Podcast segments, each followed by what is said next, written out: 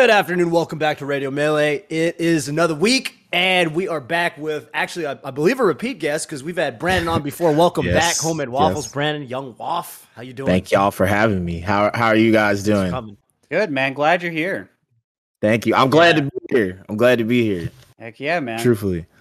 And we're glad to have you on. We got some, we saw that you're running something important. We really wanted to highlight that.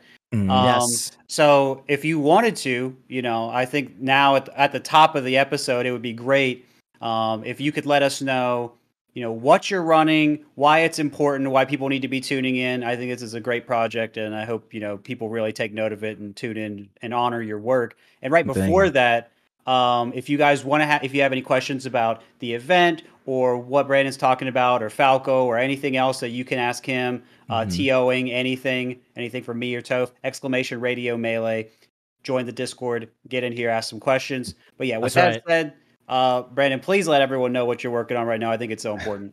All right. So, obviously we do the normal, Rollback Rumble tournaments or like a big event online. It's been primarily online based, but this tournament is different. It's called the Black Empowerment Melee Invitational. It is all Black players, all Black commentators, just Black content from different people throughout just Black history. Obviously, it's Black History Month. Yep. And I guess for me, what prompted the whole thing was... and it is not to say that what I'm about to these events aren't what I'm talking about. Talk about certain kinds of events, and they're a good thing, but it's just the premise behind them bothered me, right? So specifically with the George Floyd situation when he passed away, that was crazy in America, right? Just in general, everything was just, it was wild.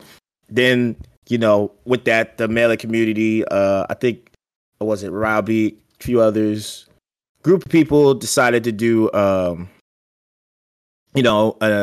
charity event raising money for situations or Black centered issues and police brutality and stuff like that. That was also done with the net play for Palestine, which was done really well. And I guess what made me prompt this was what bothered me with that situation, even though like I said, I think it was a great thing that they did. I just didn't like it being tragedy being the premise of the event. I felt at least regarding Black people, I can't speak for any other groups, I'm not as educated, right? So but regarding that, I just didn't like how when I see these type of events, normally it takes something like this to get everyone actually waking up and to see what's going on. I just felt especially with the Black players that play, we're a small group period, but we're small, even a smaller group in Melee. It's just being real. We're a small group.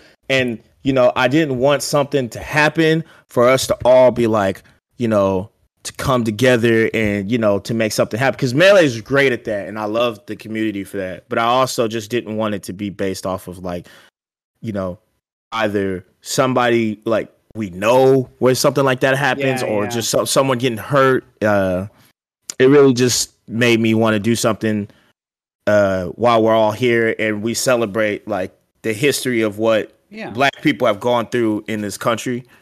And not even just this country, but just the world in general. I really just wanted to emphasize that. So that was my main premise of the event. Yeah, and I think that's wonderful, right? You're doing something that you're trying to uplift everyone. You're trying to highlight everyone. You're trying to talk about the good that this community is contributing, rather than saying, okay, the only time we think about Black people or something if there is a problem, right? And I think that's awesome. Highlighting everyone, letting every I think it's a really wonderful thing. And I don't know if you have, if there's any sort of parts of the event that because you said you really wanted to highlight things in the country or maybe even in the community. I don't know if you had anything that was part of the event or part of the content to do that, or if you've done some of that. I haven't watched all of it. I watched some of it, but I was wondering if there was something like that that you were using for that as well, or if something. We have I guess so far for the event, we have different kinds of content as far as interviewed numerous players in the event, TOs, community members that are Black in the event, you know, asking them about not just the experiences of being black, but, you know, just their experiences in Melee and whatnot. And then we'll have, you know, different types of content or interviews or speeches from different figures within, you know, black community. It could be, you know, from politicians to athletes, rappers, you know, just community figure, anybody really with something substantial. We always try to play it. That's really kind of been the thing. And then to highlight just how many good players that are black, right? I think it's kind of crazy. When I was like going through the pools, I'm like, yo, dang, this player's good. This player's good. This player's good. It's like a lot of good people. So, yeah, I just wanted to highlight that and emphasize, like, you know, it's kind of just like a celebration of the month. And then also everything that is donated is going to black businesses, charities. Wow. Yeah, whatever we can, you know, find. Like last year, that's what we did. We raised $8,000 last year. Mm. And yeah, we donated it to four different groups, four different places, some charities, some businesses. So, you know, just trying to do that again, trying to do it every year and just make it, you know, it's like a staple. I know like a lot of people initially, I remember when I first announced the original one, people felt the way about it. But I kind of think these events are important to highlight, like these specific, just like, you know, marginalized groups. You know, when you have like, for example, like Smash Sisters, you know, Gay Lay Summit, I think like these are like things that, you know, like these people exist. They're in our community. And, you know, I think a lot of people forget that, you know, especially if you're not within said groups, sometimes it's easy to just think of like we're all one family, and like that is true, but like everybody goes through things, and I feel like, you know, these people's experiences should be highlighted because it's not just in the Melee sphere that they have to deal with, you know, the marginalization. It's like everywhere they go. I don't know if I even answered your question, but I feel like that's like the best way. You did. I can word, you know, the type of, I guess what would be like displayed is just like to emphasize, like, you know, not only like what just emphasizing what black people go through for better or for worse. Mm-hmm. Right. It's just displaying like, hey, this is just the experience, you know, we're all proud to be here and to be black and to coexist with people who are not like us as well. But, you know, you just want to emphasize, I guess, at least I wanted to emphasize that, you know, just, I guess, best way to show everyone like the black experience and for black people to feel good about the event. Yeah. You know, there's so many times where I've gone to tournaments where like, I'll never forget this. I forgot the guy's name. I feel so bad. I went to a tournament in Colorado, right? And it was me. I might have been one of the only few black people there, right? And it's not that that's like, you know, I'm not mad at that. It is what it is, right?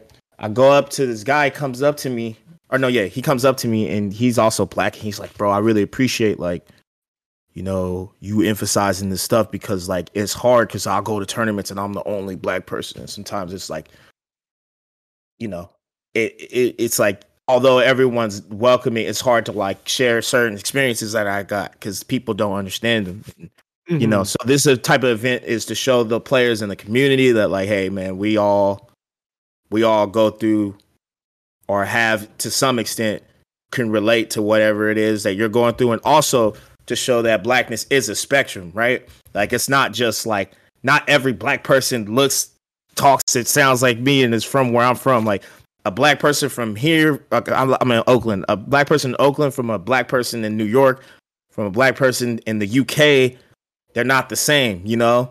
Mm-hmm. Like I'm dark skinned, Phil's light skinned, you know, where we like, you know, we're like best friends, but we still got different experiences, right? Black men, black women, black trans, black gay people all have different experiences, and I want to emphasize that even though we like the commonality is that we're all black, but there's massive difference in some of our like our lives and our perspectives based off of, you know, how we are, where we grew up, all that stuff. It's I want to emphasize that too. Yeah. Like we're still just like different. You know what I mean? It's just it would be no different than emphasizing like just Melee in general. Like, right? Our commonality is that we play Melee, we play Smash, but we're all different people. You know, all three of us are from different places, right? And really wanted to get that aspect in there also. So that's pretty much like I guess my goal with the event. You know, that's dope. Thank you, man. And as well as just to you know, have good content and stuff like that. And like I said, this is only a once a year thing. Black History Month. You know what I mean? I feel like it's only right. It's just a good time to do it. Good time of year to do it. Yeah. I gotta apologize. I don't know why my camera keeps freezing. I keep like turning it on like a slideshow for some reason. Yeah, you're good. It's funny. It's really cool. I mean, just watching the event's been a blast. Like, obviously, you know, it was. I will say, just even like listening to the commentary of like, you know, like Ryan Ford and Taj were commentating, and obviously they're so knowledgeable. They've been around for so long. Right. And it was really dope to get that perspective, and also from my point of view, it's really cool because, like, as a commentator, you know, I mean, I've said this before, but like you and Phil really are the reason I wanted to start commentating at all. Like, crazy hearing that. Like, I mean, I wouldn't have. I don't think I would have got into Melee as much as I did, or I wouldn't have been as obsessed with Melee as I was, but when I was in college, if not for really you and Phil and Black Smashers, and you guys were my inspirations as commentators, not just even Melee. Like, you look at probably one of my favorite commentators, if not my favorite commentator of all time, from the FGC's Yipes. Love Yipes. So I just feel like as a commentator, I gotta pay my dues. Like, I wouldn't be where I am in the Melee community if not for like Black Smasher's contributions as a commentator. I think that's pretty like unequivocally like a lot of the most legendary commentators just have been, you know, like yourself. And you know, not to get all sappy, but I don't know. I just think I appreciate it, man. Yeah, it's definitely, you know, coming from you, that's crazy. You know, it's like, damn, you know, you one of the biggest commentators out there, you know.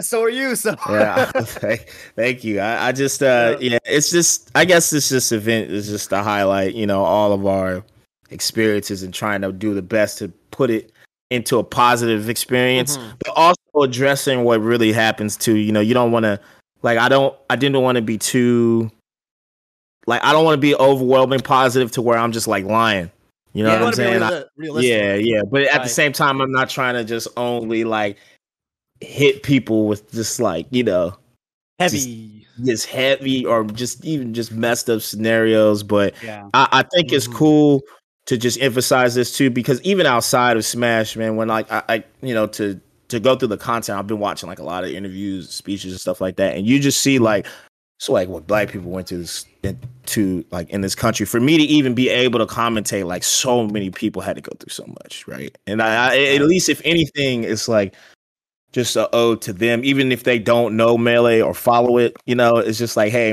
we're gonna put this on behalf of like people like you who, you know, just made a blueprint for us to, you know, be able to do regular things, you know, like 100 years ago, like that wasn't a possibility. Just going, I couldn't just go in any store, you know what I mean, if I wanted to. And the fact that I can now is because people laid the groundworks. It literally died for like, you know, me doing what I'm doing right now. So yeah.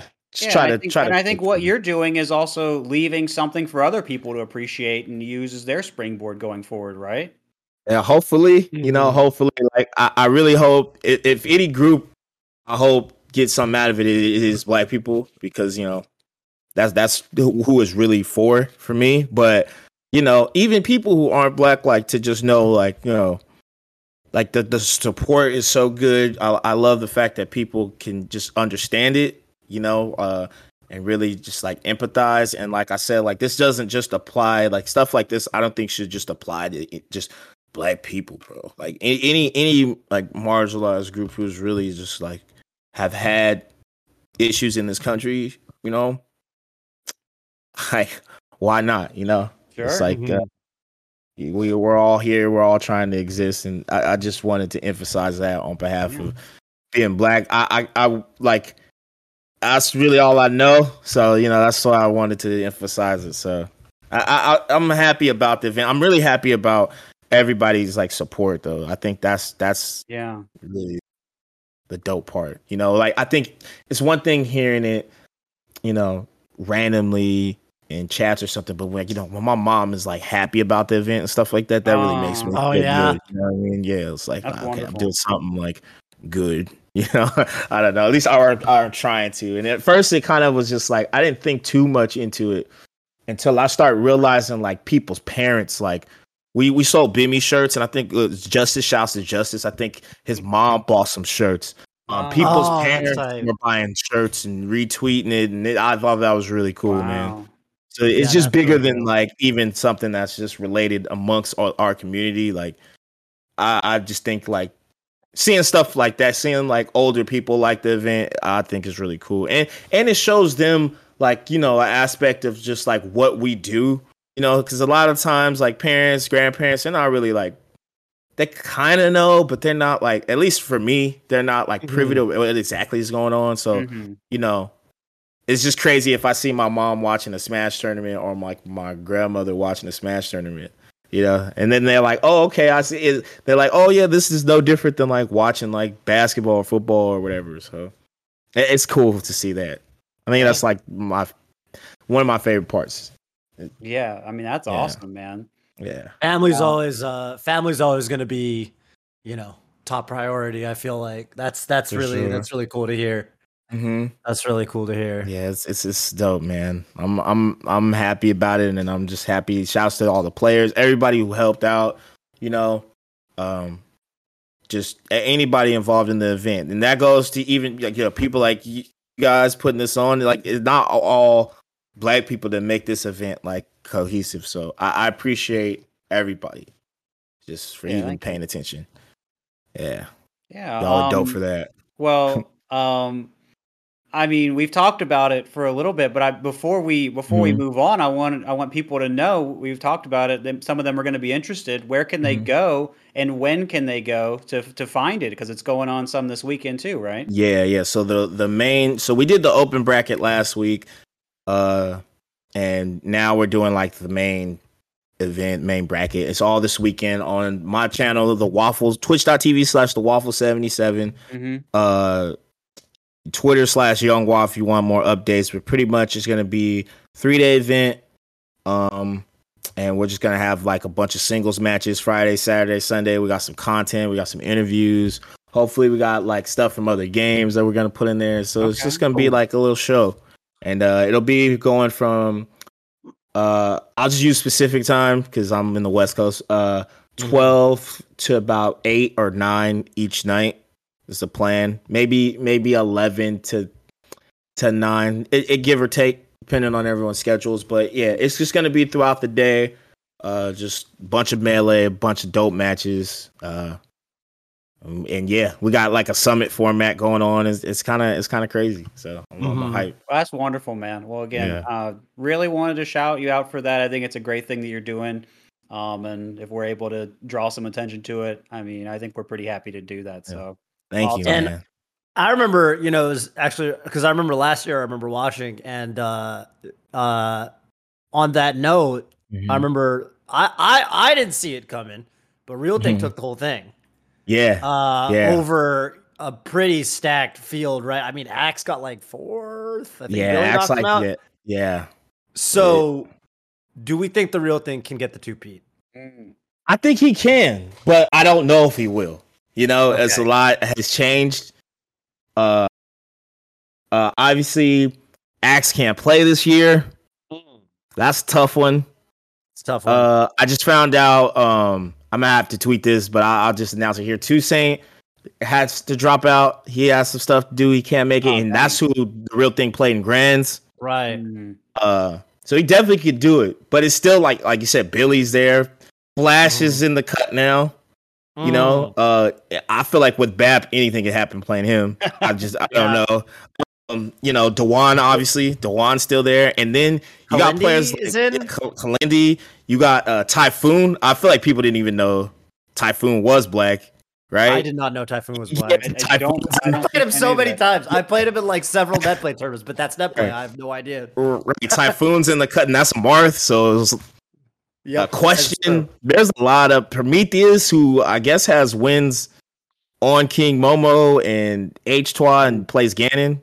Mm-hmm. They're in the same pool actually too. King Momo, I forgot King Momo. Like, I honestly don't know, but John, the real thing, he can for sure. That's my guy.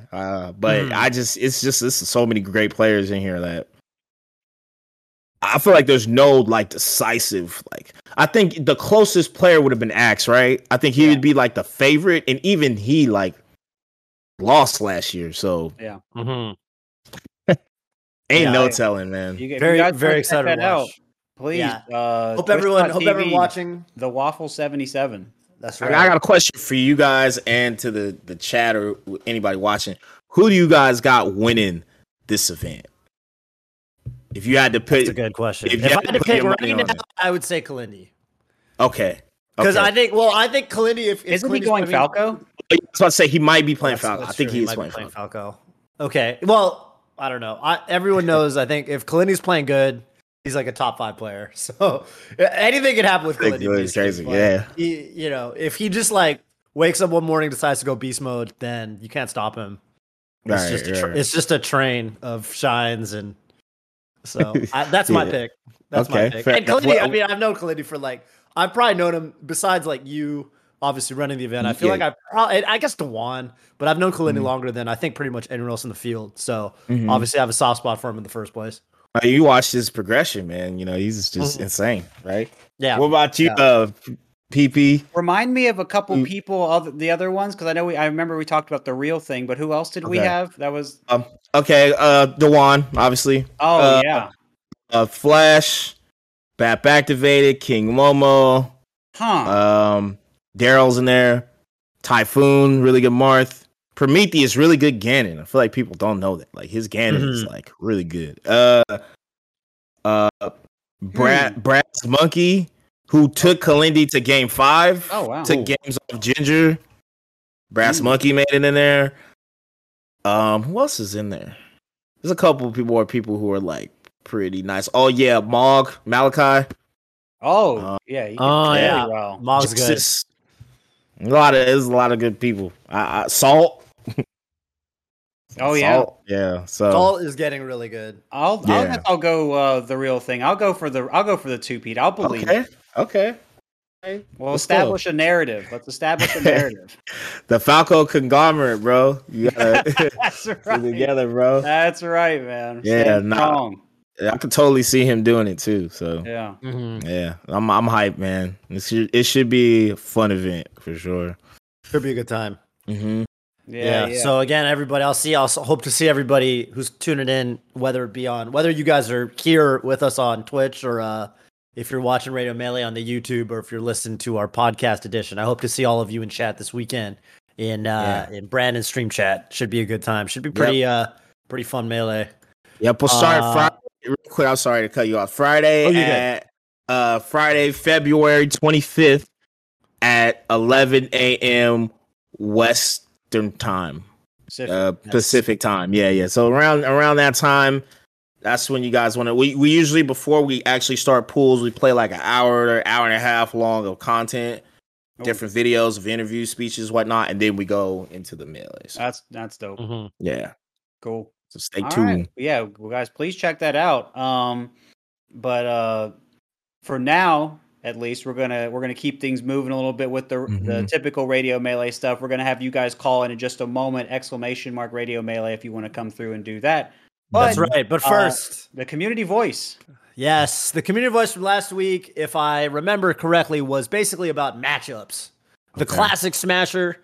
I don't know, complaint, whatever you want to call it. People are always talking about, man, this matchup is really fun to play, but. Really boring to watch, or really fun to watch, but I hate playing the matchup. It's so hard to play. Peep, I like some of your answers, but here's some of the answers we got from the community. What are your favorite matchups to watch and but not necessarily play, and vice versa? We got Thomas saying, my favorite match to watch is Fox Falco. I love the dynamic between Falco's ability to pressure and combo with huge vertical strings. Fox is more dynamic, so he's going to use his maneuverability to position himself within Falco's comfort zone. Get smaller, chippier combos. I like that, chippier. Mm-hmm. like a autumn wind, an autumn breeze. It's right. Really chippy out. Yeah. Shout out to Chip Zanna from Guilty Gear. Anyway, playing wise, I love Fox Marth as Fox. That's crazy. That is crazy. Holy cow! Also, I enjoy trying to outmaneuver, but no, it's fun. It's fun if it's not a tournament. Honestly, like you get hit hard, but it's No, it's cool. As long as there's nothing tied to the result, I don't mind getting grabbed. Yeah. No, it's like a Dark Souls boss, Like they got a big sword and they hit you and kill you.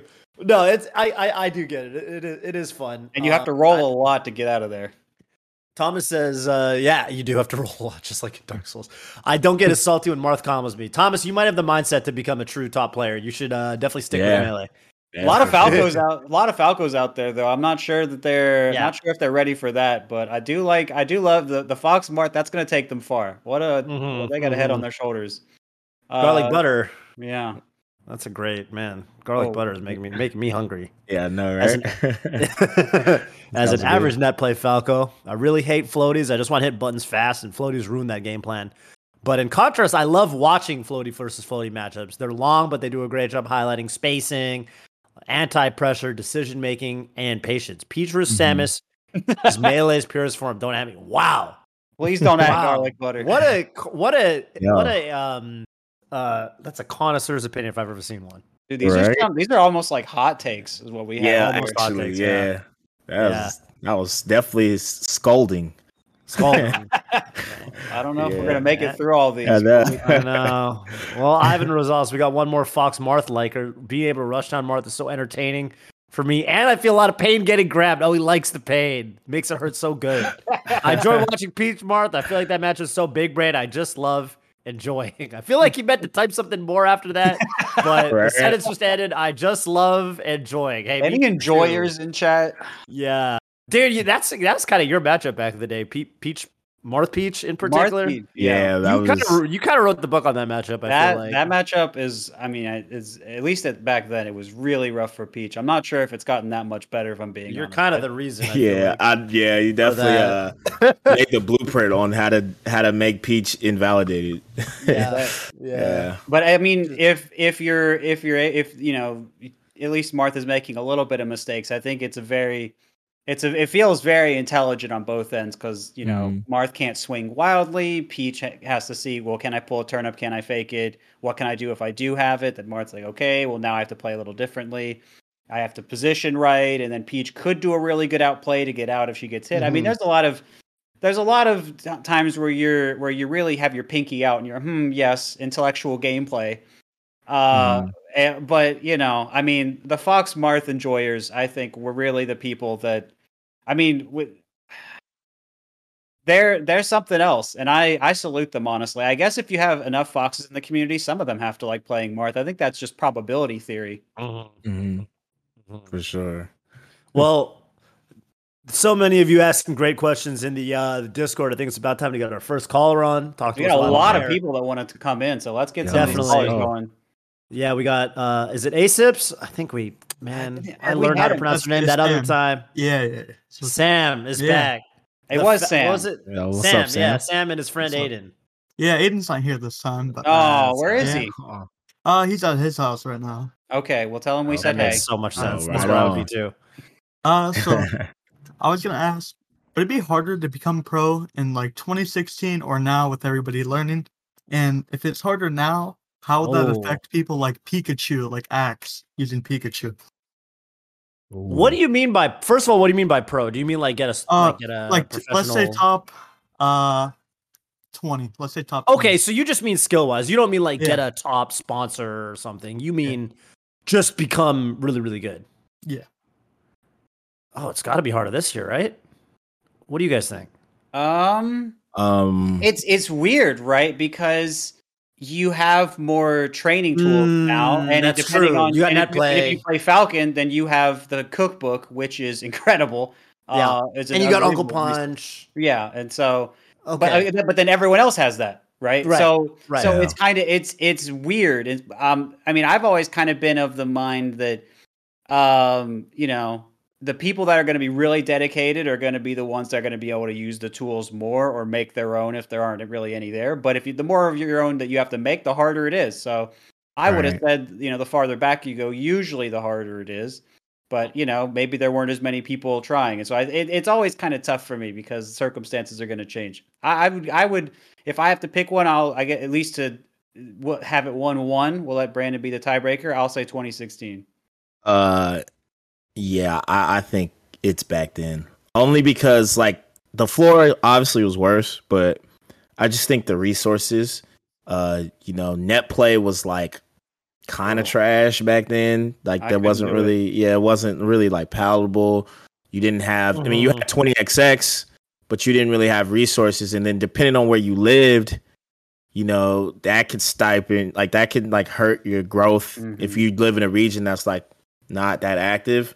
Yeah. Now, although there are more good people, I think that's even more reason why you can get good. And True. you can just play online. I think just traveling in general is just easier than it was like 6-7 years ago, right? Yeah, I would say back then would be harder to become pro. Even then, even if you were pro back then, it didn't lead to much as opposed to now. You get like sponsors, get flown out to events, and that's not to say that didn't happen then, but like way less frequently. You know, you kind of just were like had to win a bunch of tournaments and then pay for your way by winning the tournaments, whereas like now there's things that are set up to like help you, like just avenues and media and all that stuff in play to like push people more structure around it. Yeah, because 2015. I mean, when did PP? Do you remember when you got picked up by EG? Was that 2015? 2014. And in around that time, a lot of there were so many organizations trying to get into Melee. So many. It was around when Mango got picked up and everyone else. I think by late 2015, getting into 2016, I think a lot of organizations weren't getting into it as much, or a lot of the new ones that were coming in had come in and there weren't a lot of more new ones. So I think if you go actually a little bit later, I think it gets even harder. But I think around 2015-ish, there were still some new orgs getting in. So you could still kind of make it happen. And I think we're seeing a return to that a little bit now. But so in a way, I almost think getting sponsored might have been a little bit easier back then because we just had that Evo surge and so many, we had MLG and everyone getting in. So getting sponsored might have actually been a little bit easier back then. But I think we have, you know, some players that are having streams that are popping off more now, almost like, you know, having a people sponsor or something now. So it's kind of a weird balancing act where we've had some give and take financially. I don't really know how that all shakes out. I assume it's a little bit harder now, a little tougher, but I'm not sure. All right. It's almost like, it's funny you mentioned that, like, you know, like what it takes with regards to like streaming and stuff like that, like to get on a top team. Because in some ways it's like you can make an argument both ways. It's actually, this is kind of an interesting question for that reason. Like you could say that in some ways things are harder, in some ways things are easier, you know? Cause like you said, PB, there's more of a, even with regards to streaming, like these days there's more of an emphasis on having to stream if you're a top player. But then on the flip side, there's a lot more of a blueprint or a framework for you. And like how you talked about the cookbook for Falcon players, nowadays there's a lot more of a blueprint for streamers as well. It's like you kind of know, you know, most people, like it's like, all right, you know, you make your YouTube channel, you know, you can put your clips up or whatever. And you've got a lot. I would say there are more, like back then the only really, it was really just kind of Mango. And sort of maybe Alex 19 a little bit, but now, you know, there's a lot more like pretty established Melee streamers that are actually able to make like a decent amount of income off of it, which is pretty. So yeah, I think things are just different. And Brandon, I really like your point too, because I was thinking about it first. I was like, well, I guess it must be harder now because there's more good people. But then on the flip side, if you're trying to go pro, then you're more likely to be one of those people today. Mm-hmm. Like, you also like, can learn from those people, right? And you can learn from the So get coaching. There's coaching goes out both there. Ways. Mm-hmm. Yeah, that and like the culture you can learn from people who like PP here, right? Right. For Heapy, like the legacy thing, like going asking someone from like 05 was like way harder than like, you know, asking yourself, right? I feel like a lot of the stuff you do now will always be good, whereas like the further back you go, it's like I think it gets harder to do that. Yeah. You know what I'm saying? Right. But I mean, I don't know. I do think there's a lot of things that the old era benefited from. Oh yeah, no, so, I agree. Sure. Go ahead. I'm sorry. I was just gonna say some people. I see kind of this homogenization of play styles. I think I was talking about this on stream the other day. People play very similar. There's one way to play, and that philosophy is becoming more and more common. Mm-hmm. And I think because of that, and the things that we're focusing on, and the specific options, and the ways to win, and everything like that, I think we lose some. We lose some individuality, some self-expression, and some techniques or, you know, some anti-meta things that could still be useful that were useful in the past. And so, yeah, I agree. For sure. That and like the idea of practicing back then was like socially like, yeah, like it was weird. You try hard, like, you know what I'm saying? And that I'm so glad that is dead. That needs on that at all. When I think that's super cool that they want to practice, like they want to grind, they want to get better. Mm-hmm. So yeah, there's a lot of things like I don't know, not everything back then was perfect. I just think the resources just give you so much leverage that like, man, like if I was like 16, like now, bro, I'd be playing like 12 hours a day. Like actually, it would be crazy. Yeah, it's just like I couldn't imagine having that at a young age. You know, like it's crazy. Yeah. So, but you know. It's like you give and take, right? There was good from that era that's gone now. Was bad from that era that's gone now. And kind of taking a shot. But I would still say I think it's a little easier to become pro now. I think becoming the best player in the world is harder now, though. So if that because he said like top 20, I think getting top 20 is easier now, but I think being number one is like harder because it's just so many people, bro. You know, I don't know. Yeah, that makes a lot of that makes sense for sure. Yeah, it's just like the volume. It's like even if the floor was the same, you still got this like the volume of people.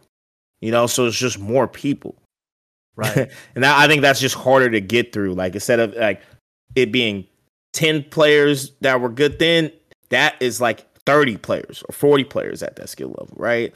And like that's just harder when you think about it in that term. But I do think that these 40 have everything they need as opposed to the 10 that like, you know, I feel like people, you got to get real creative to get where you got.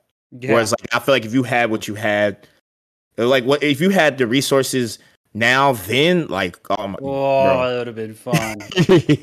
You already got number one without that. So could only imagine. It would be insane. You'd probably be doing shit that's like unbeatable. Like you I'm still gonna try and figure that out at some point, just not at the moment. But I believe it'd be fun. Let's get it. Absolutely, man. I hope that answered your question, Sam. Yeah, I don't know. It did.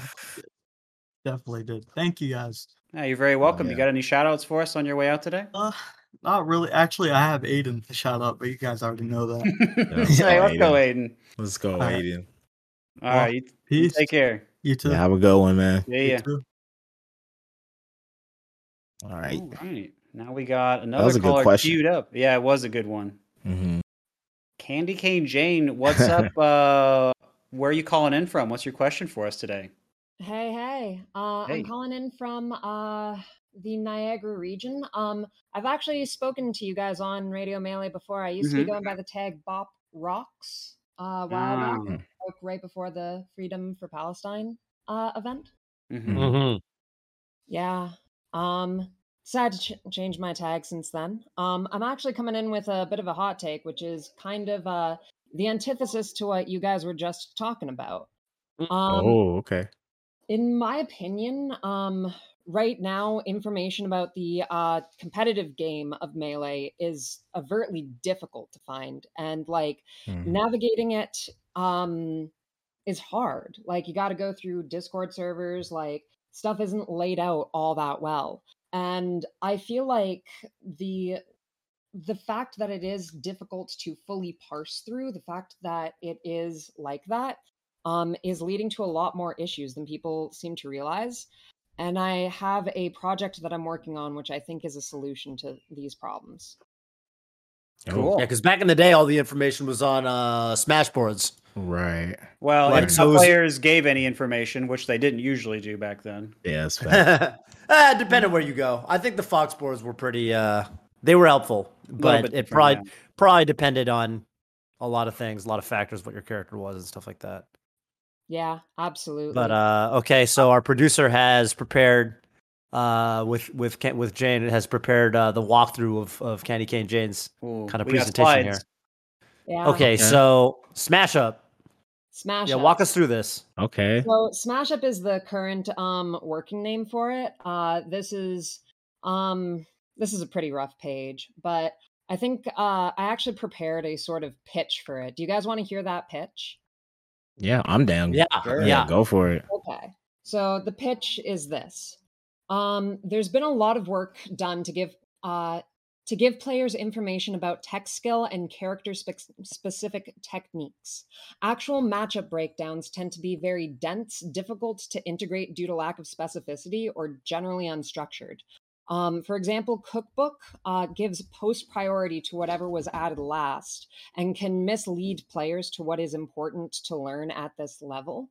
And with something like Discord, people have to either be constantly at the ready to answer questions, or a player has to read through a lot of previous chat logs to see if their queries have been talked about.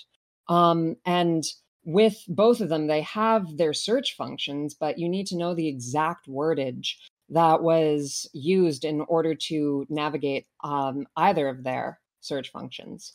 To remedy these issues, I'm making a hierarchical matchup-based website.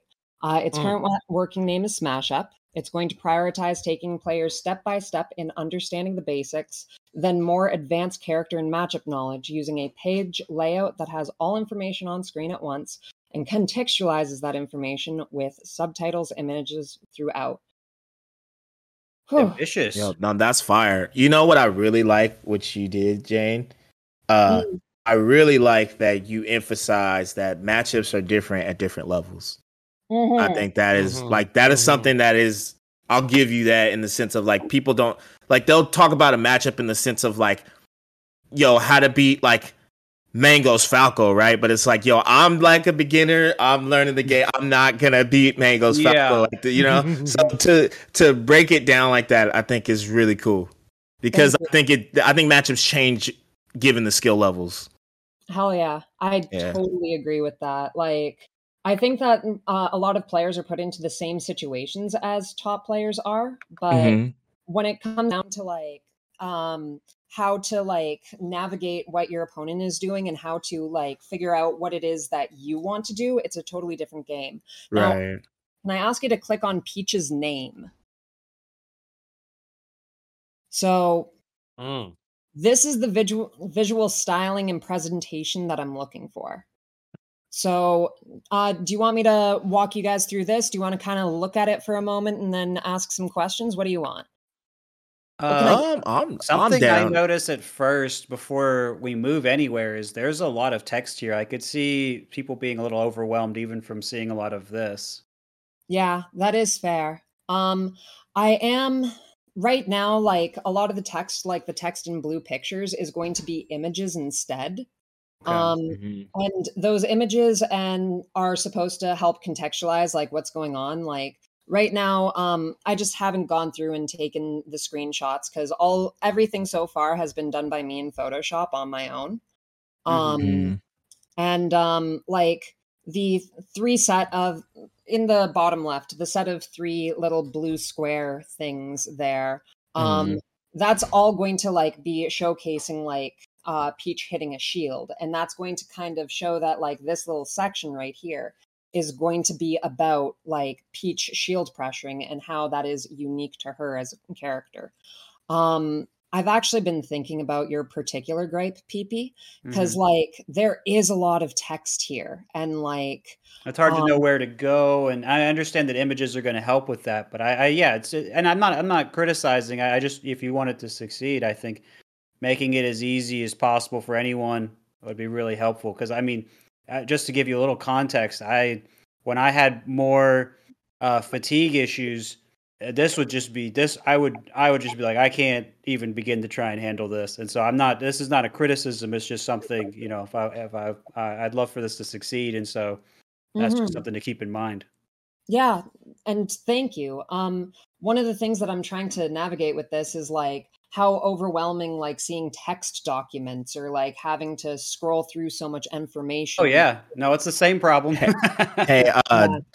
I got an idea to propose. I don't know, you probably thought about this already, but I think because this ties into what you were just saying too about like, you know, matchups and characters change throughout different skill levels. I honestly think if you put like you click the character and then it's like beginner, mid-level, and you define where what a beginner, what a mid-level, what an advanced player would be. I think from there, like you could have someone choose, because say at advanced, someone like Polish probably knows all of this stuff, right? So there's like specific things that you would just have for that type of player. But then like maybe if you click like a beginner tab, then it can have like like what Peepee's kind of talking about. You know what I mean? Yeah. So I'm just writing this down. Different tabs. Yeah, of like skill levels. Because I think different things will apply to different skill levels too. So yeah. I think that would help a lot. Right now, because I've been thinking about that, yeah. And like the tabs idea is actually really interesting. I hadn't thought of that in specific, so thank you. Yeah, no problem. Yeah, I'm thinking of splitting it up into 6 different parts, listed from 0 to 5. And this is the way that I'm thinking of breaking it down. Part 0, which you're looking at right now, is what Peach's tools are. That's everything that's on this page is what Peach's tools are. Part 1 would be what Peach wants. If the opponent is vulnerable or badly positioned. So assuming that your opponent is a bad player and keeps putting themselves into bad positions, how to do as much as you can like that with that. Like it's kind of like what top players did, like Armada, or sometimes you see Mango do it too, when they just put a level 1 CPU in and start comboing them around. You know, you just want to know what to do when your opponent is vulnerable. Part 2 will be navigating what the opponent wants. Like this is what the opponent's looking for.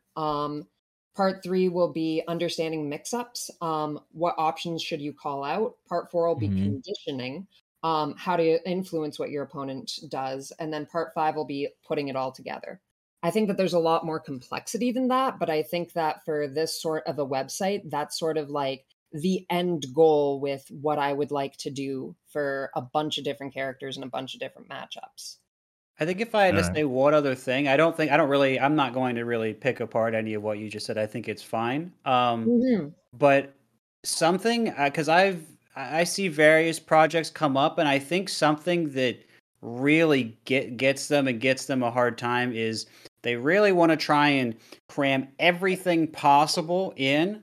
And I think they just overwhelm themselves. And so if something that might be useful to consider is make sure if you can just focus on what you think are the absolute most important things, get those down, and then you can probably build around that some. And that's also going to get you closer to having something out sooner too. So it's not going to feel like you're just working and you're not able to show it yet, you know?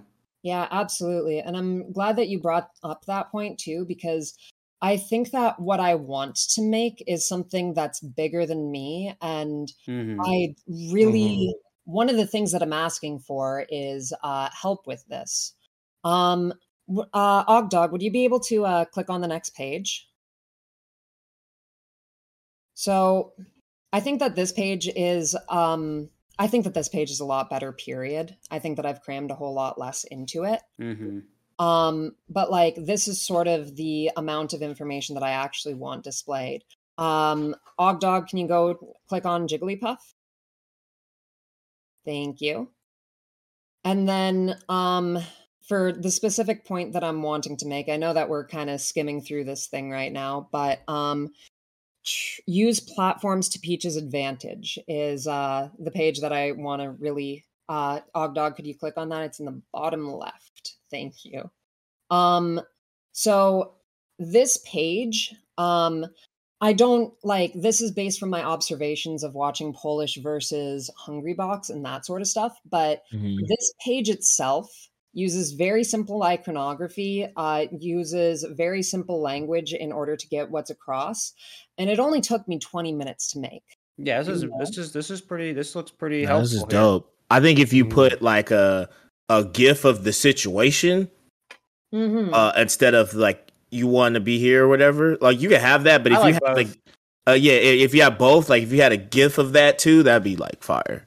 Yeah, that's what Cookbook likes to do a lot as well, is contextualize it using GIFs. What I want to emphasize about this is that I think that even within this conversation, you guys or me could probably make 100 of these pages for anything by the end of the day, you know? Yeah. And I think that one of the things that I kind of want to broadcast about this project is that I want to take on as much community information as possible and integrate it in. And I kind of have the plan to make a video on how to make these sort of pages. That way I can get help with making these pages by having other people, you know, contextualize their melee notes into this sort of format so that it can be added on, and the sort of whole melee community bastion of knowledge gets to be upheld and grown up in a much more navigatable sort of way, if that makes sense. Yeah, and sure. It's just kind of a melting pot of everybody's knowledge. Yeah, a melting pot way of describing it. I was thinking a Tower of Babylon. Sure. But yeah. Now, do you guys have more questions so far? Because there is a lot I can talk about. I can talk about what I want to do with what my next steps I see are, but I really would like to hear your questions and input as well.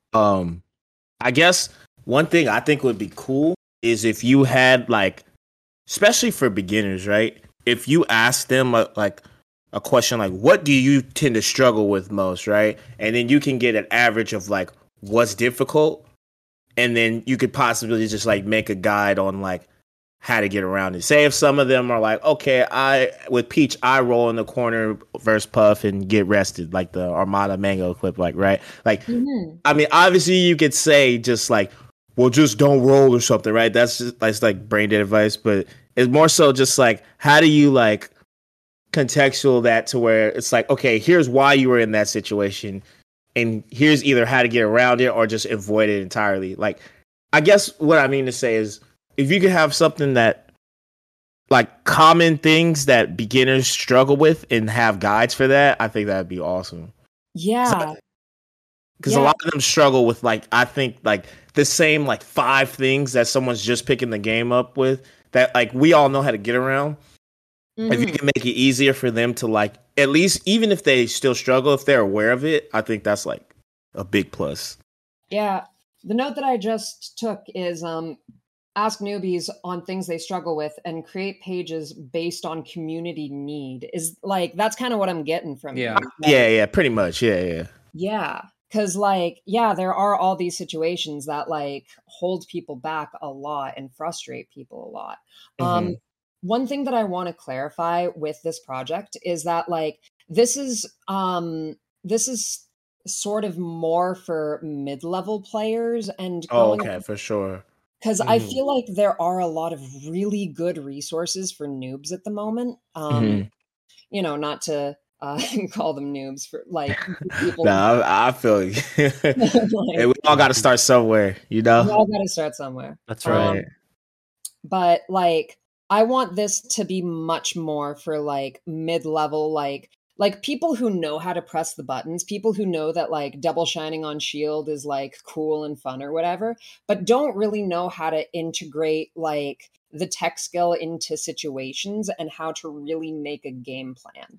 Because I feel like there's just been so much melee mysticism throughout the entire running of the thing that like people just think, oh man, if like I press buttons good enough, like I'm going to figure out how it is that I'm going to get through this thing. And like, I thought like that for a while. I'm talking. Yeah, that's a lot of people for a long time. Yeah.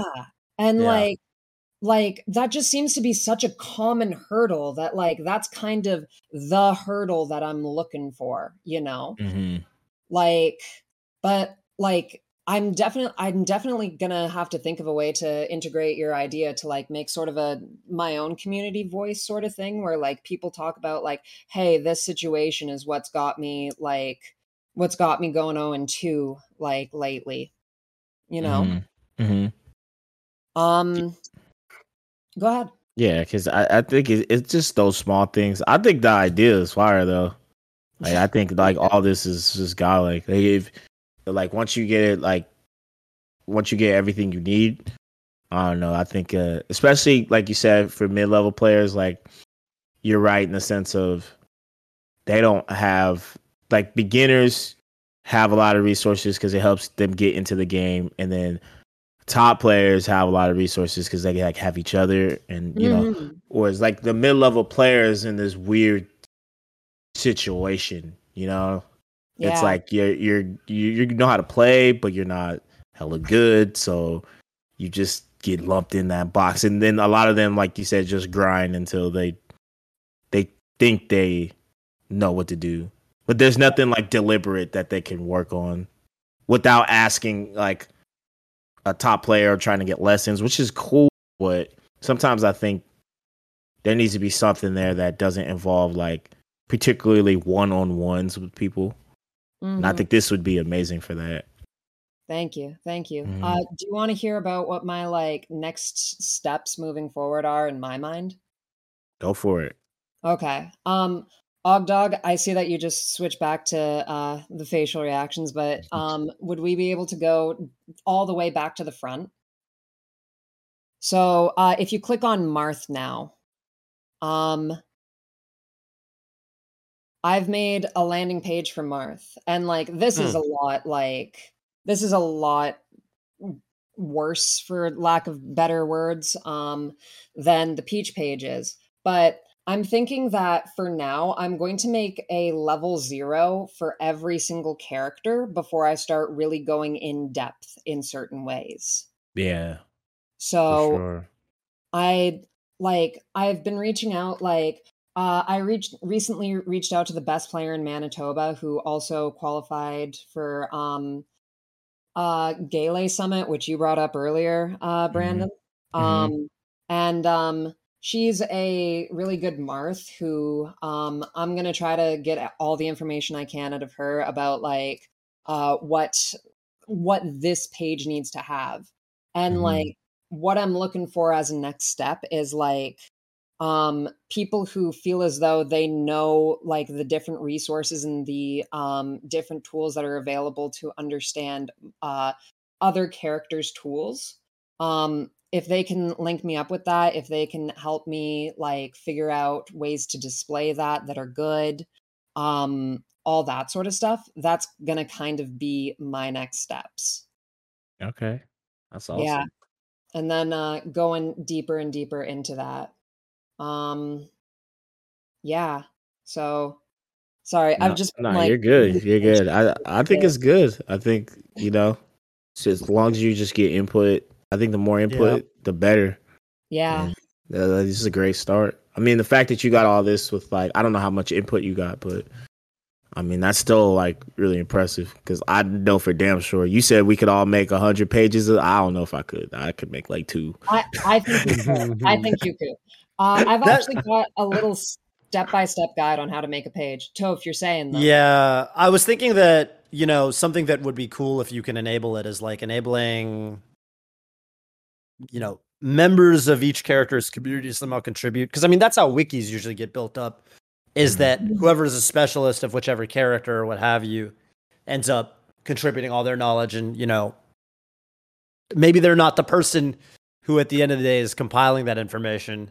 You know, maybe there's someone who, like, I guess organizes it or, like, you know, formats it the way that you'd want it to be formatted. But if there was some way, like, I think the cookbook kind of did this successfully where they kind of opened it up to where, okay, if you're like a member of a, or if you play a certain character, then you can become a, I guess, a modder, an owner of whatever, an editor or whatever given character page. And that way, you know, you shouldn't, I feel like at the end of the day, you shouldn't feel like you need to write all of the information for every single member of the cast because there's just too many and nobody knows that much about every single character. It would just be a monumental undertaking. So if there's some way to, I guess, open source it. Maybe open source is the wrong word, but you know what I mean. Yeah. Maybe that would be good, I think. It's just less, like, strain on you, too, to try to get everything done. Yeah, I'm noting that down. Find ways to open source it. Because if somebody else could just know, like, especially, like, a matchup, like, I don't know, like, Kirby, Roy or something, like, if you don't know that. Like, some esoteric stuff in there. Yeah, when you can, it's not just every character, too. If it's every matchup. Because, I mean, I don't know what I would even say about, like, some matchups. It's like Mewtwo Zelda. It's like, what am I going to put in there? All right, start, bro. I don't know. Yeah. Unless I get, like, a lot of support behind me and, like, get a lot of time for this, like, I'm probably only going in, like, I said that, like, I want to get 6 layers deep. I'm probably only 6 layers deep with, like, the top 8 of the cast, you know? Yeah, that's fair. Yeah. I think that's a good start, too. And then if, like, the demand grows, you can just, like, add another character. Yeah. In my mind, there's 2 ways to do this. That's you build it vertically or horizontally. By vertically, I mean you basically get it polished and looking good for one matchup, like it could be your Peach Puff, to show, like, okay, this is what it's going to feel and look like, and then you can go from there and go out, and then you go outwards and you add other characters, other matchups, or you can try to get all the information done first and get all the matchups in there, get all the characters in there, but maybe it doesn't look the nicest at first. And then once everybody is usable, then you can add the polish to it. I don't know which you value first, whether you want to make it polished first or get all the information first. But in my mind, there's like kind of 2 ways to do it in that sense. Yeah, I think that I want to get the information first. I do actually have like a flow graph for like how someone would be able to go about making one of the pages if you guys want to see that. Yeah. Okay. Yeah, we could take a look. Interested? Check out more about the process here. Flow graph right here. So start. Do you have a matchup? So if no, then find one. Pick your main and a second character. It can be one you're an expert in or one you're curious about. Do you have a situation? Look at current pages. I don't have to read through all this. I'm just right. But this is the submission process. Yeah. But like, this is also sort of like, if you're curious at all to make this and like, you're kind of like, yeah, I kind of want to try my hand at making one of these. Like, Google Drawings is like, it's fairly simple to use. It's pretty much just like a level up from MS Paint to a certain degree. And like, if anyone is interested in making these sorts of things, like just going through this, like you only need to figure out a couple of points and then, yeah, you can make this, you know? Right. Yeah, this does look, it's simpler than I thought, because at first I was like, damn, but hey, Google is out here with their, I was using Google Docs the other day and I was like, oh, this isn't that bad. Yeah. Yeah. Yeah, especially when you see people typing on the same thing as you at the same time. Right, that's crazy. Yeah, no, that's the craziest stuff. Yeah. Any final thoughts? PP, I haven't heard from you in a while. If you have any other thoughts on this project. I think if there's anything else that needs to be said about it, probably including, if people are interested, where they can go to contact you, work with you, how they can get involved would probably be the best thing to plug here. Oh, yeah, absolutely. So my Twitter is bop_rocks. That is BOP_rocks. Okay. It's got a weird looking profile picture. Shout outs to Chaka for making that for me. It's the queen from Deltarune in the style of Homer Simpson. Okay. You said BOP_rocks? Yeah, ROX. Oh, okay. That's why I spelled it. Yeah, yeah. I'm a bit too quirky as it is. I got you to follow. Awesome, man. Awesome. Yeah. I only follow 5 people, but my 5th slot is open, so I'll follow you back. Right on. I appreciate it. I am really anxious to release this publicly. I've released it in a couple Discords, but since you guys seem really hype about it and really down for seeing this as a project flourishing, I think that I'm gonna post updates and stuff about it there. Good luck to you. Yeah, best of luck. Yeah, you got any shout outs for us on your way out today? Yeah. Shout outs to the Niagara region melee scene. Let's go. Yeah, we're constantly dying, but is that Buffalo area? Above Buffalo. Upstate? Oh, okay. Okay, for sure. Buffalo loves to come over here, and we love Buffalo. We love Buffalo. Right on. So much. I can't wait until things start to peel back a little bit so I can feel, safe going back to Buffalo. Right. Borders and all that. Shout outs to my friend Ash, who's helped me a lot. Just encouraging me. I don't tend to work on very many projects, though I have a lot of ideas, and it's been very helpful having Ash, so much. Shout outs to BBats, sickest Peach to ever touch the sticks, and I am not taking any ads on that. And okay, let's go. Thank you for listening to my pitch, Woff.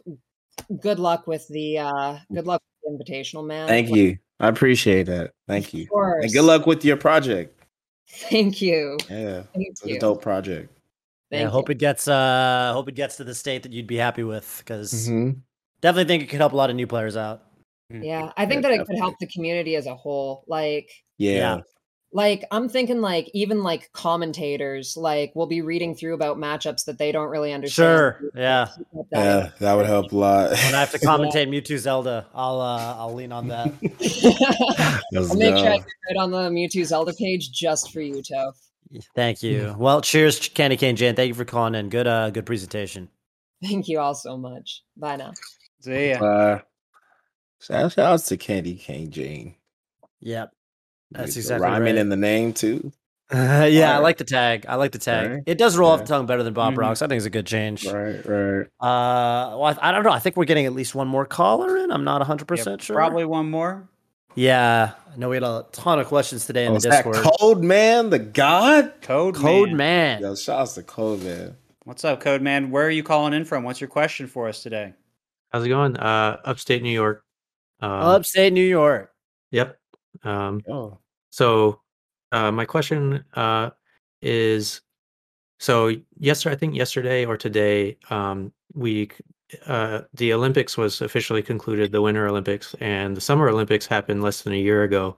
So I've been thinking for quite a while, will there ever be an Olympics for esports? It's clear from everyone in sports that the Olympics is seen as the most prestigious event in all of sports. So what would an Olympics event mean for video games as a whole, or just Smash? And do you think the prestige of the event would inspire you know, older Smashers to or retired Smashers to pick it up one more time for a shot at gold. Well, it's a cool idea. Yeah, go ahead, PP. No, you go ahead. All right, I'll go ahead. You go ahead. So something I did know about the Olympics is there was already a consideration to put esports in there. I read a couple articles on that, so I know that's already being considered. I mean, not all esports, obviously. Just, you know, probably League of Legends and Dota, I think, are the ones being considered. But, you know, it wouldn't be the same, right? So I don't know if eventually they go side by side or we have a separate Olympics. But either way, it's an interesting question. So I'll just go with the Olympics for video games. And, I mean, I think it very much may, you know, like maybe the IOC has an esports division, right? And then so that there's a legitimization there, and then we test everyone for I don't know. The doping question is already kind of weird in terms of how we try to handle that anyway, but it would be an additional thing. But maybe there's a way that standardizes it, and maybe there's rules that Riot already uses that they adopt or something. I don't really know how that works, but yeah. So I mean, there's a framework, and then there's a committee, and then you know. If you win an Olympic medal, right, then maybe there are more magazines that want to interview you, and so you get more press that way, and then people have narratives, and then they go back to the games, and then people want to see that. So I think it does legitimize something that's already growing in respect, growing in appreciation for people. But then for Smash, I don't know how many people we would get out of retirement for that. I don't think, I guess it might depend on the sport, but I don't think the Olympics make people a lot of money. Maybe I'm wrong about that. I think usually there's like a fund or something that more about the prestige. Yeah. Yeah. I think that's what it is. And so I don't think anyone comes out of retirement to work really hard for Melee for no money, but maybe I'm wrong. That'd be kind of hype, I guess. But maybe there's like there could be something in terms of Melee itself where there's a retiree league, and I think that's been floated a couple of times. That'd be fun. That'd be pretty funny. I think the commentary for that would be absolutely hilarious. I think the you know, if anything, I think what's kind of interesting here is not necessarily is it exactly the Olympics, but like. Is there, I mean, I don't know. I feel like it's a larger question, obviously, than just Smash. But like, I mean, I think we've had things similar to this in the past, right? Like we had MLG. And back then there were a lot of, obviously, there were Halo heads. There were people from other console esports that took an interest in Smash, some of which still follow the game today. And I remember, you know, MLG, I remember when I went to MLG, like Anaheim 2014, you know, that was kind of tight because and similarly, you know, with the FGC, we kind of had that with Evo. And I definitely think that cross-pollination helps in some ways. Like, I mean, I think a lot of people definitely took an interest. I mean, obviously, you can't really, I mean, there's no argument that obviously EVO 2013 in particular really helped Melee's growth a lot. So I think anytime there's kind of events like that where it's Smash, but it's like other games, and you know, there's that kind of exposure. I think it's always good. The question is, do I ever think it's gonna be like the Olympics themselves? I have no idea. And I think, I mean, that one's tricky too, because I think if we're talking literally the Olympics, you know, for all the good they do, obviously they're kind of shitty in some other ways. Like, you know, with regards to, for example, it's really hard to share clips of the Olympics. You can't go on Twitter really and find it. They're really restrictive over how their content gets shared. So. You know, in some ways it could be kind of like a double-edged sword. You know, if you've tried to watch Olympics, because I was trying to watch this year's Olympics, it's really quite difficult. You know, you have to go through a very specific place to watch it. You know, it's if you're not watching it literally on TV, you know, with NBC or whatever, you know, you've got to get the specific app. And so, you know, there's you know, it's there's additional questions beyond just like, oh. You know, we get on the Olympics or whatever, and then esports is on the Olympics, and it's like it's crazy and it's all good. You know, there's always these kind of considerations, like with regards to broadcasting rights and licensing and stuff like that. That I don't know if we're necessarily equipped to handle yet as a community. So yeah, it's kind of complicated. Yeah, I always thought too, like, how would that work with all the individual games? Right. And there's then also given the laws. With like I mean, each company's different, right? And then you got to think about what, like, depending on what country it's in, like, how would that affect? Mm-hmm. You know what if certain countries are going through certain situations and we can't play, Smash in particular in said countries, right? Like, I don't know.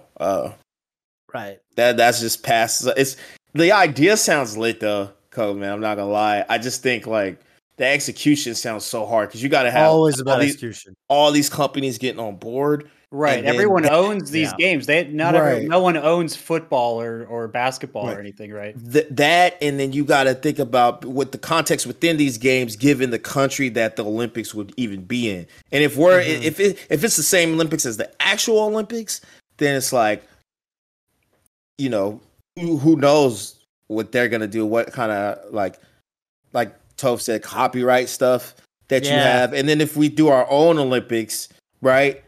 I feel like the original Olympics could just like cease and desist it. Like, it's tricky. Like it'd be crazy though. But it's just, it's a lot. There's a way to do it, but yeah, it's a lot. And I feel like fundamentally, I don't know. I think that something would need to. I don't know. I don't know if it's ever going to happen. But my hope or my dream for this sort of thing is like, I hope that the laws change at some point with regards to, because right now, you know, the way digital law, like DMCA law and stuff like that is written is very, like, it was written decades ago before obviously we had streaming, before we had the, you know, it's like basically it's reason we're in the situation we're in with like Slippy and stuff, right? Like it's the reason that, right? So I feel like it'd be cool if at some point those laws get revisited. I don't know if it's going to happen. I'm obviously not a lawyer. I don't know if it's even realistic at this point, but I really do hope that digital law gets a little bit more fair use, malleable. Yes, more fair use. Exactly. I hope that there's which would unlock things like this, because right now anytime you want to put on something like this, you're basically hoping, well, I hope nobody comes around and says, oh, you can't do this because we own this copyright, and you're like gambling, you're out essentially. So that's one of the challenges right now. It's just tough, but the idea, like in the perfect world where you just actually think about like country to country and stuff like that, I think it'd be dope. But it's just like there's so much. It's like Toph was saying, there's just so much legality behind it. So much legality, and I also think where it happens matters too. So you got not only company legality, but then like legality depending on the country it's in. Mm-hmm. That's just a lot. There's a lot of questions. Yeah, there's a lot. Oh, you know, there's a lot to unpack there. Mm-hmm. But the idea is like, you know, perfect world utopia where we actually do it. That'd be kind of lit. I would tune in for sure. But yeah, I don't know if that answered your question, Code. Yeah, man. I don't know if you had like a take on it, Code Man. Yeah, love the Pichu, by the way. Oh, thank you. Yeah, noted Pichu. Thank you. I think that was a great discussion. I just wanted to mention, like, I think the Smash World Tour kind of tried to incorporate some of the ideas from the Olympics, like, you know, pitting countries against each other and things like that. So, and that stuff I think is really cool. Yeah, that stuff I think is really cool. I'll take a little aside to say one of the things I really like when I went to Air. Brandon, I think you went to an Air at one point, right? You went to one of the ones, Air, not the one I went to. 3, I think it was. That Air was they did country crew battles though. Yeah, same as the one I went to, and I thought that was really cool.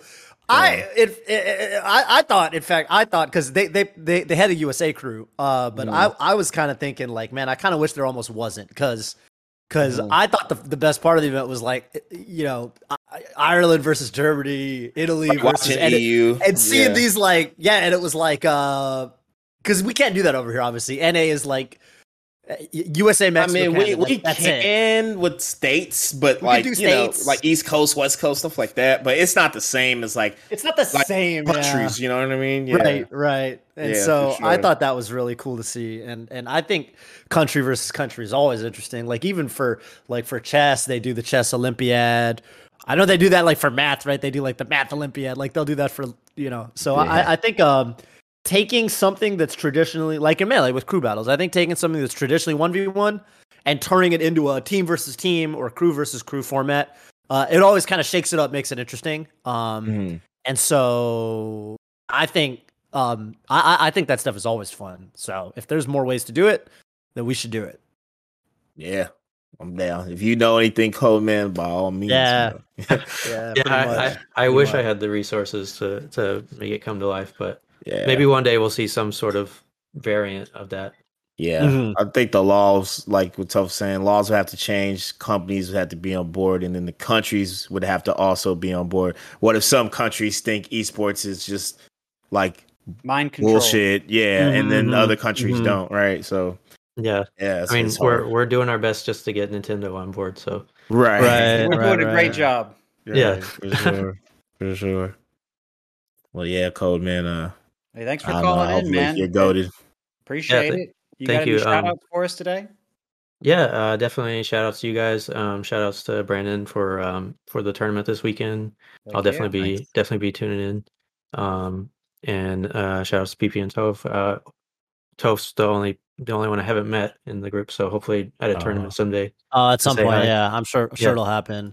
Yeah, definitely. And then one last thing. I got a lot of heckling for this, but shout outs to the Pichu Discord. I didn't shout them out last time. Wow, the Pichu Discord. All right, hecklers. How dare you? Yo, shout outs to Code Man. We played in bracket once. I barely beat Code Man. I'm talking barely. What matchup? A sliver. It was Pichu. No, he destroyed my Falco, and then I went Fox because I'm like, dude, I don't know what to do. Yeah. It's a good choice. Shout outs to Code Man. Shout outs to the Pichu players out there, man. Y'all are actually a rare breed. Yeah. Thank you. ICG. Yeah. Oh yeah, he's out there somewhere. He's actually in the Discord. There you go. Good luck to you guys. Yeah. Good luck to you guys. Yeah. Thank you. Hey, well, thanks for calling in, and hope you have a good rest of your day, Code Man. Yeah, that's right. Thanks, guys. Yep. You too. That's right. See ya. Take care. Yeah. Man. All the Pichu players out there. Yeah. Pichu, definitely a rare breed for various reasons. Right, that's what it is. That's crazy, man. Somebody's putting on the suit. I appreciate it. Somebody got to do it. It's not gonna be me. Yeah, for sure. Well, hey, we've been rocking and rolling for a little bit here, Brandon. I think it's about time to let you go. It's been a good time. Had a lot of good discussion, but I think right before we do, I think we want to turn it over to the community voice. Okay. That's right. I really want to see what you've got to ask for everyone out there in the YouTube comments so we can talk about it next week. I'm sure it's a killer question, and we actually talked to Brandon about it before we started, and he was like, oh, I got a good one. So I think it's just a funny question. All right. I'm ready for a funny question. I'll be silly with it, right? Since I'm a basketball fan, I really like basketball. Who do you guys think would win in a one-on-one between Steph Curry and LeBron James in Melee? If you gave him a controller, listen, Steph Curry he'd get that Zane coaching and that PP coaching. Let's help him out. Hey, look, but on the flip side, I feel like Kalindi would try to get in touch with LeBron. So I don't know. Maybe it'd be a fair fight. I would love to see LeBron James versus Steph Curry. That's a great question. 1-on-1 Melee, 1st to 5. Yeah. Yeah, really. Yeah. Five. There's no doubt about who's better after that one. Right. Yeah, that's right. Kalindi would lose his mind. That's true. He would lose his mind. Yeah. He would lose his mind. That'd be crazy. The Melee community, every man. So I think the Melee scene loves Braun. Man, they love Braun so much. It's hard. It's hard not to love Braun. It's hard not to love LeBron. Yeah. It really is. Yeah. I'm definitely a Steph enthusiast. But I'm definitely a huge fan of Braun. I don't know who would win that, honestly. I'm just curious to see who they would even pick. Being real, people talk about who they main, how the set would go. We're very interested in all the details. YouTube comments, please let us know. That's right. Voice, man. Like answer that. Who you guys got? 1-on-1 Melee, LeBron. Curry's what? Curry's like early 30s, right? I feel like Curry grew up in the era where he might have played Melee at some point. You know what I mean? Yeah. So did Bron, though. You ever seen that picture of Bron when he first got in the league and he's walking out of the team bus with the PlayStation 2? I have seen that. Yeah, he probably dabbled a little bit. That's true. Well, right. Yeah, that's my question for you guys. Who you guys got? I think Brandon's going to be checking out the comments on this one. Oh yeah, dude, I got to see who'd win that. Yeah. Or who they think would win that. Yeah. Hey, that's a wonderful one, man. I mean, a lot of fun having you on, man. We had a lot of laughs this episode, which is, always wonderful. So thanks for bringing your joy. Thanks for bringing everything that you're bringing to the community. I'm glad we got to highlight that and your wisdom for all the other questions. I just appreciate you guys having me, man. And I can't say everything that I got planned. We got some stuff in the works, y'all. More stuff. I wish I could just tell y'all, but I actually just can't. Stay tuned. Follow me on Twitter, man. I'm gonna be announcing more stuff. That is stuff that's better for just the community as a whole. All that stuff. Just tap in. We got more events coming up, so just stay tuned. Heck yeah! Well, thank you, Brandon. Thank you so much, Toe, for holding it down as always. All the knowledge. Everything else. Thank you guys out there for calling in, watching, listening. This is another episode of Radio Melee. Signing out. Peace.